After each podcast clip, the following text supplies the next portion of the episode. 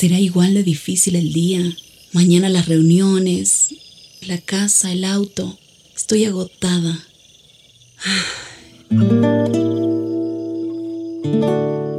No importa cuántas cosas me hayan angustiado hoy.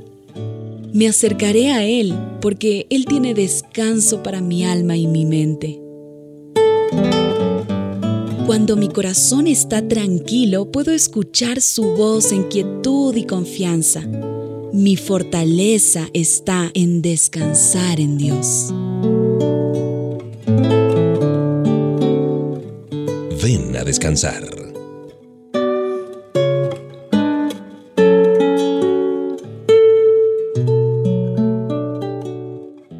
El propósito de invitarte a descansar es precisamente dejar las preocupaciones a un lado. Hay una porción en la Biblia en Lucas 12:25 que dice, ¿creen ustedes que por preocuparse mucho vivirán un día más?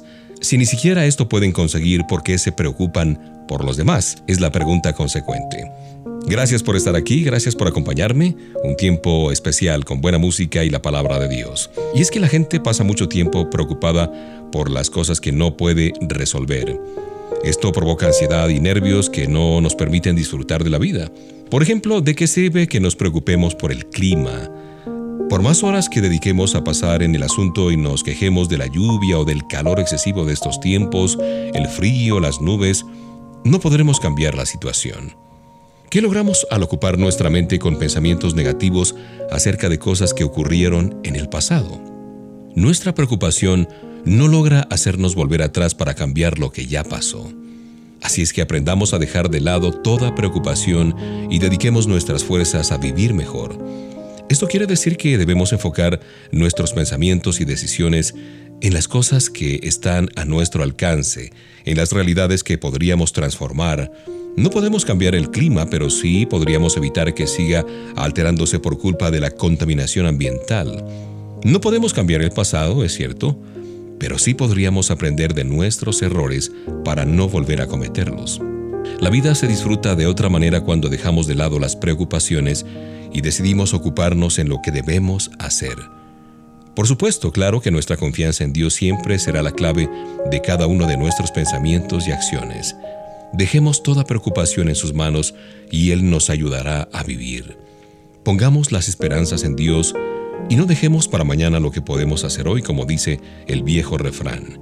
Confiemos en Él y tendremos paz en todo momento para cumplir nuestras responsabilidades del día a día con tranquilidad y seguridad. Ya empieza la música para hacernos mutua compañía.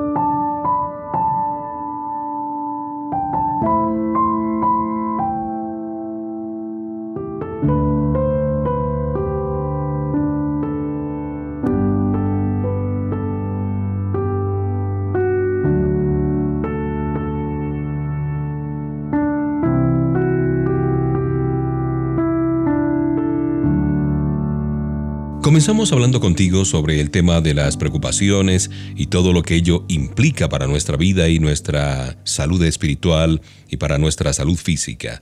Para lograr nuestros objetivos debemos dar algunos pasos previos, ¿no es cierto?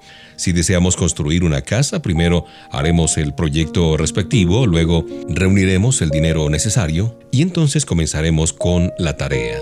Si queremos viajar a otra ciudad, primero decidiremos un destino Después ahorraremos lo suficiente y recién allí haremos las reservaciones de transporte, hospedaje, hotel, etc. Lo mismo ocurre al desarrollar la vida como seguidores de Jesús.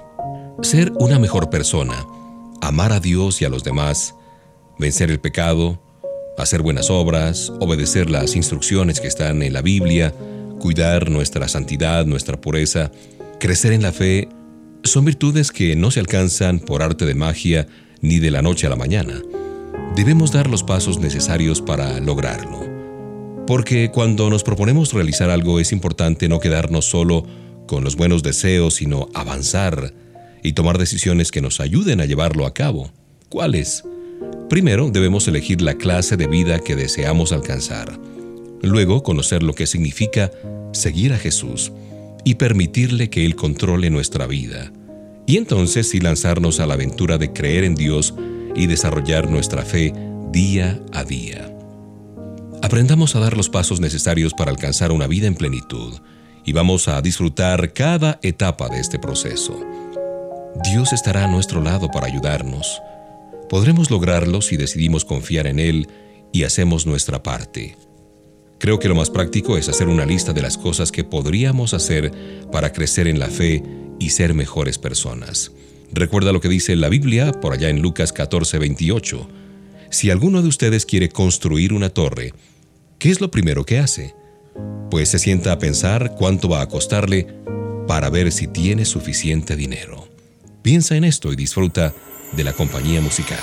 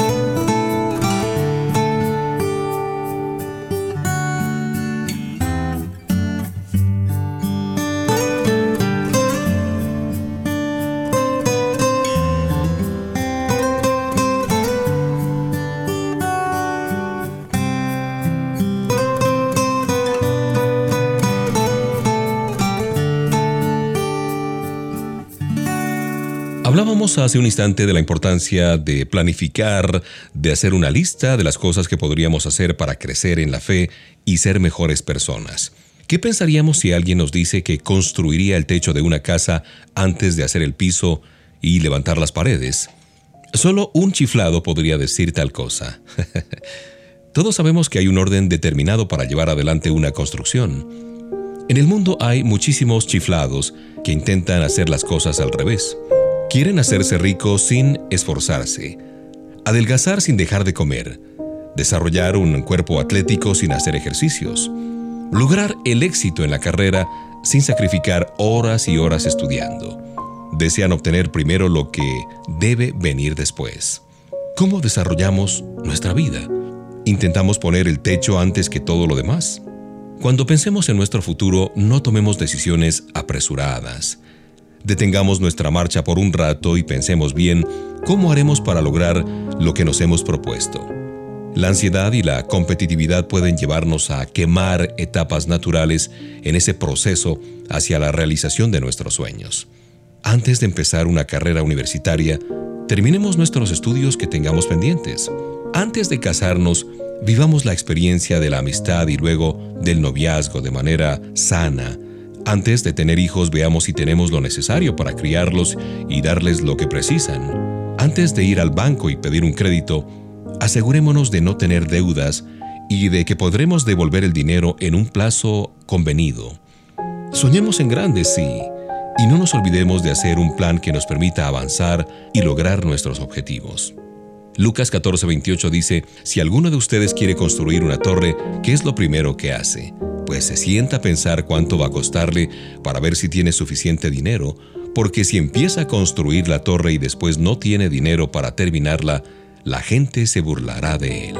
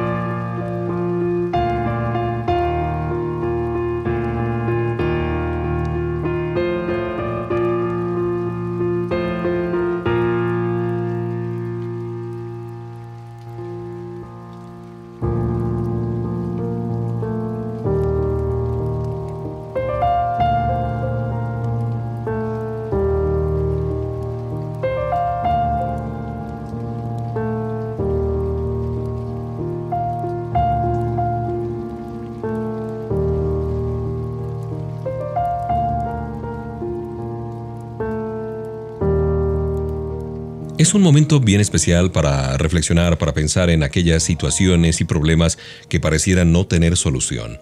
Una amistad muerta, una carrera abandonada, un matrimonio disuelto y tantas otras cosas.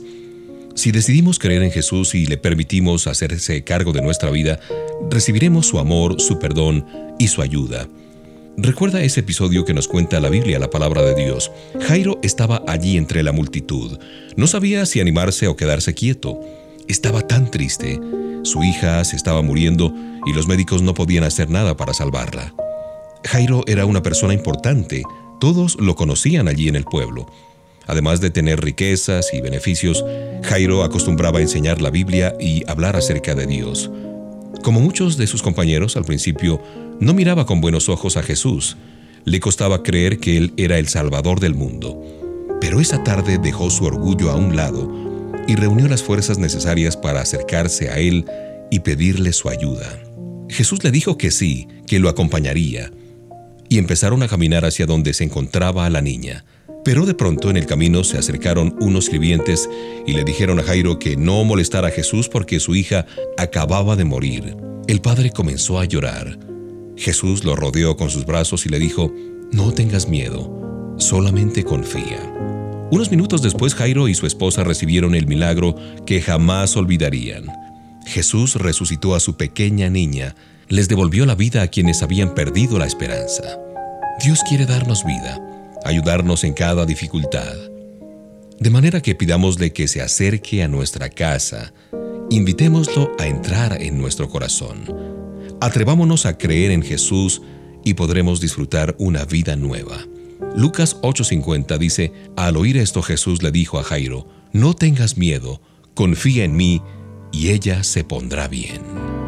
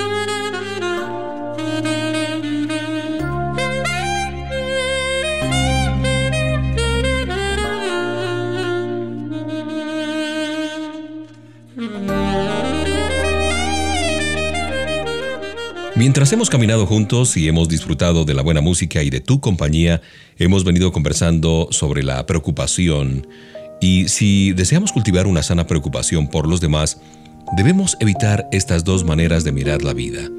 ¿Cuáles? Estar demasiado preocupados por nosotros mismos y por nuestros problemas y generalizar las relaciones y las situaciones. Lo primero tiene que ver con el plano interior, con lo más profundo de nuestro ser. Si nuestra atención está demasiado enfocada en lo que nos pasa a nivel personal, es muy probable que exageremos lo que en realidad nos ocurre y olvidemos las necesidades de los demás. La segunda está relacionada con el aspecto exterior, con las malas experiencias en el camino de la solidaridad. Si en el pasado de pronto hubo gente que nos decepcionó, tal vez vamos a generalizar nuestras relaciones, desconfiar y no distinguir entre quienes engañan y los que de verdad necesitan nuestra ayuda. Todos tenemos problemas, eso lo sabemos. Pero el cambio del mundo no llegará si evadimos la realidad y nos quedamos en la comodidad de no hacer nada para remediar la solución de los conflictos. Preocuparnos por los demás y hacer algo para ayudarlos es parte de obedecer lo que enseña la palabra de Dios. Y esto se vive en la práctica, cuando creemos y vivimos esta realidad. Porque amo a Dios puedo desarrollar un sano amor propio. Porque tengo amor propio puedo amar a mi prójimo como a mí mismo y entonces obrar en consecuencia. Que nuestro entusiasmo nunca se apague. Seamos optimistas acerca de la sociedad y hagamos algo para mejorar la vida de las personas que están a nuestro alrededor. Recuerda lo que dice Marcos 12, versículos 30 al 31. Ama a tu Dios con todo lo que piensas, con todo lo que eres y con todo lo que vales. Y el segundo mandamiento en importancia es, cada uno debe amar a su prójimo como se ama a sí mismo. Ningún otro mandamiento es más importante que estos dos, dice la Biblia.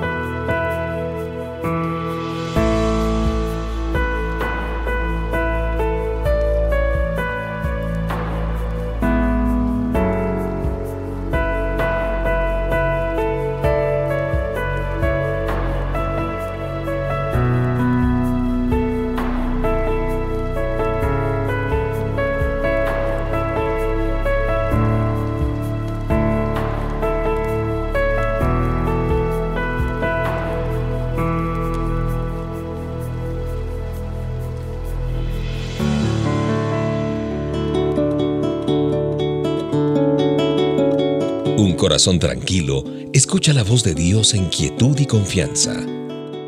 Ven a descansar.